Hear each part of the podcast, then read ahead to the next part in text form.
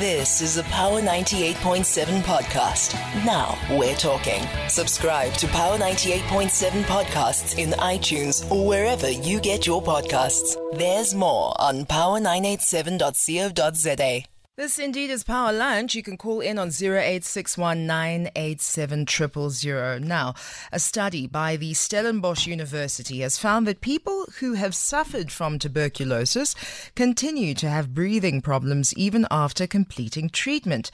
The study, which was carried out in South Africa, is proposing a further treatment regime. The study was published in the prestigious medical journal, The Lancet, and it is the first study to have taken taken a comprehensive assessment of lung function before and after TB treatment on adolescents. Researcher and uh, Associate Professor Marieke van der Zalm speaks to us now, and you can as well. Professor, thank you very much for joining us on Power Lunch. Welcome. Hi, thank you so much for the invite. All right, this is interesting. Why study adolescents with tuberculosis in particular in this study? Yes. So, so just to clarify, adolescents are, um, we call them individuals between the age of 10 and 19 years of age. And this is often a forgotten group because they fall between children and adults. And to date, we have no study that was done on the lung health consequences after TB um, in in children and um, um, in children and adolescents. And we only saw that a few studies included a couple of adolescents, but we don't know enough about it. Mm. So, um, although we know that adolescents get similar type TB disease as um, adults, and that's quite destructive lung disease, we also know that the, the lungs of the adolescents are still developing. So, that makes their lungs potentially more vulnerable for lung problems. Um, so I think that this is one of the many reasons that we thought it is important to study adolescents as a separate group and to see how we can improve their outcomes. Mm. So talk to us about how tuberculosis impacts lung function of adolescents, uh, especially after completing treatment. Yeah, I think I think it's important to stress that not everyone will have problems with the lungs after TB, and I think that's an important message because I don't want everybody now to to, to get worried. Mm. But I think we we measured lung function during treatment and after treatment completion, and we did see some improvement of the lung function, so that is definitely encouraging but the lung function was still worse um, in adolescents that had TB compared to adolescents that didn't have TB. Mm. And I think it will be important to see if these improvements continue. And, you know, just to note, we did this about 12 months after they were diagnosed with TB. So it's not that we immediately assessed it, so, uh, but we want to see if there is potentially more improvement. And if you think about the terms, the type of lung function that we saw, that was a bit of a mixture, the same as we see in adults. So a little bit obstructive, that is where you can't get, you're not always able to get the air out of your lungs easily, or restrictive disease, which means that you're not, you're only able to use part of the volume of your lungs, mm. and sometimes a mixture of both. Mm. So, some of the factors contributing to the high prevalence of tuberculosis in South Africa and across the continent as a whole um, include poverty, overcrowding, and, and malnutrition. So, everyone knows this, but there seems to be a disconnection between the knowledge and the prevention. Talk to us more about why this may be the case.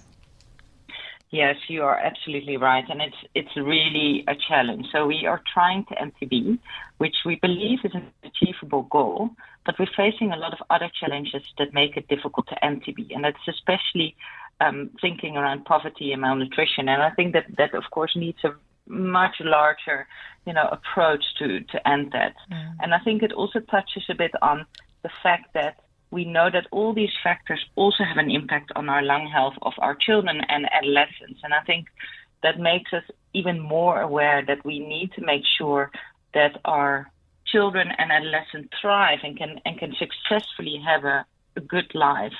So I think that makes it even more important to do this work, mm. and hopefully at some point end TB, which you know we all working toward very hard. So, what are the solutions uh, that you propose from your study? Yes, unfortunately, I don't have a solution yet. Mm. Um, you know, we know that there's more data about adults, Um, and there are studies ongoing to investigate how we can prevent lung damage after TB. And those are mostly studies that are currently happening in adults. And I think the most important thing of our study is that we show that we need to more actively include adolescents as well into these studies. Mm. Um, and we also need to increase awareness. So we need to make sure that uh, clinicians and people in the clinics are aware about TB associated lung problems and that we can think about where can we refer these people to, what can we do.